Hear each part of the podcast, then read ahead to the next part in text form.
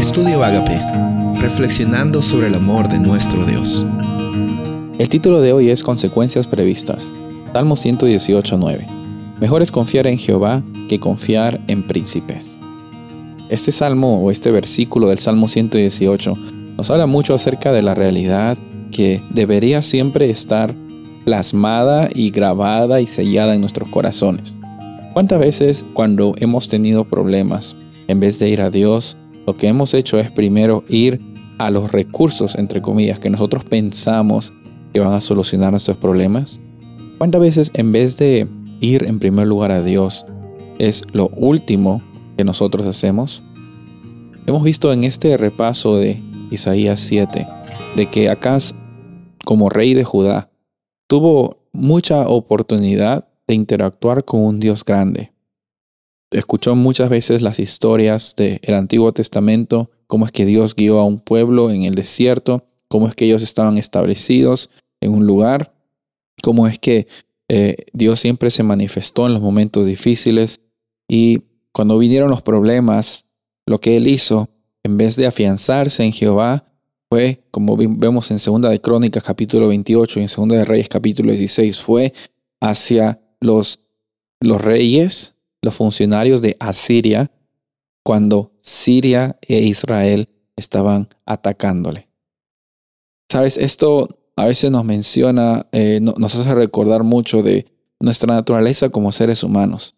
Tú y yo somos muy olvidadizos, somos muy tercos. A veces nos olvidamos cómo es que Dios nos guió en el pasado y pensamos de que nosotros ya no necesitamos ayuda de Dios. Pero la verdad es que nosotros sin Dios somos nada y con Dios somos personas totalmente con abundancia de vida y propósito. En la historia que vemos aquí es de que eh, hubieron consecuencias en las cuales Dios también estaba afianzando la, con certeza para Judá. Decirles, mira, ¿sabes qué? Le está diciendo Dios, Asiria va a destruir a estos pueblos. Asiria va a destruir a, al pueblo de, Israel y Asiria va a destruir al pueblo de, de los sirios. Pero estas no eran noticias tan buenas, porque estamos hablando del pueblo de Israel, que eran hermanos con, con el pueblo de Judá. Estamos hablando también del pueblo de, de, Asiria, que iba a ser una nación tan grande y tan poderosa que también iba a conquistar eventualmente a Israel y después, bueno, Babilonia iba a destruir a Judá. ¿Por qué te digo esto? Porque hay muchas políticas, como acá vemos en, en Isaías 7, que nos demuestra de que estos reyes estaban buscando lo mejor para sí mismos. Sin embargo, nunca llegaron a la conclusión que lo mejor para su nación era poner a Dios en primer lugar. Hay muchas intenciones buenas en nuestras vidas, que nos llevan a lugares malos que nos traen consecuencias negativas. Y eso es algo eh, natural, por así decirlo, en nuestra condición como seres humanos. Pero otra cosa que es natural y que es algo normal es cómo es que Dios siempre extiende su misericordia para ti y para mí. Hay consecuencias previstas. En Isaías 7, eh, del 17 al 25, vemos de que va a haber bastante eh, turbulencia en las naciones.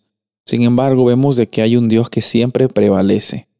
Y si tú quieres tener un, una vida afianzada, estable, no una vida sin problemas, pero una vida con la estabilidad que solo Dios te puede dar, eso solo se puede lograr cuando lo elegimos a Él como el primero en nuestras vidas cuando vienen las situaciones difíciles y como el primero en nuestras vidas cuando Él es la razón de todo lo que nosotros somos.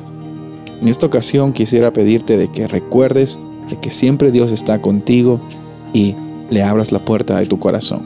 Soy el pastor Rubén Casabona y deseo que tengas un día bendecido.